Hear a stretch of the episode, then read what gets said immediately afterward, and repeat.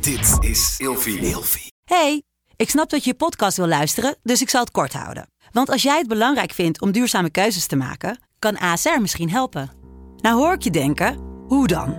Nou, bijvoorbeeld bij het duurzaam herstellen van schade. Of de premies die we beleggen volgens ons duurzaam beleggingsbeleid. Dat bepaalt waar we wel en juist niet in investeren. Wil je meer weten over welke duurzame keuzes ASR maakt? Ga dan naar asr.nl slash duurzame keuzes. ASR doet het. Zo, dan kan je nu lekker naar je podcast luisteren. Slapen jij en je partner al jaren in hetzelfde bed en wordt het tijd dat je de onderdelen van het bed moet vervangen? Dit is het perfecte moment om je gehele bed te vernieuwen. Je krijgt namelijk extra korting bovenop de lopende kortingen bij Emma Sleep. Met de code RELATIEVRAGEN in hoofdletters. Dus ga snel naar emmasleep.nl en bestel jouw bed.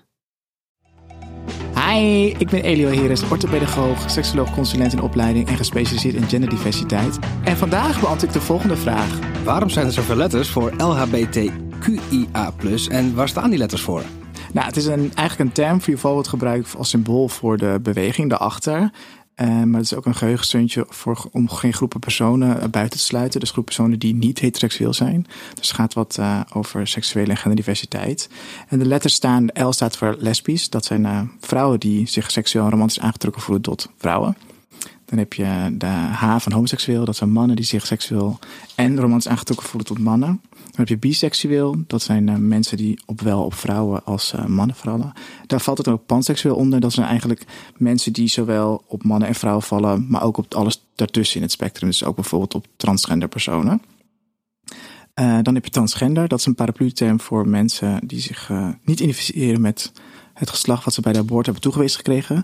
Dus iemand heeft bijvoorbeeld een, een penis bij de geboorte, maar voelt zich meer vrouw. de I staat voor interseksuele conditie. Dat is eigenlijk een paraplu-term voor uh, mensen die met een aangeboren conditie uh, zijn geboren waar niet duidelijk is wat het binaire geslacht is. Dus je kan bijvoorbeeld uh, een penis hebben, maar ook borstgroei en alle andere variaties. Het is ook niet een soort van ander iets. Het is echt een, wel een ander iets dan man-vrouw zijn. Het is echt een intersex, is echt een derde geslacht. wat dus niet per se onderscheiden is in, in de twee man-vrouw binairheid.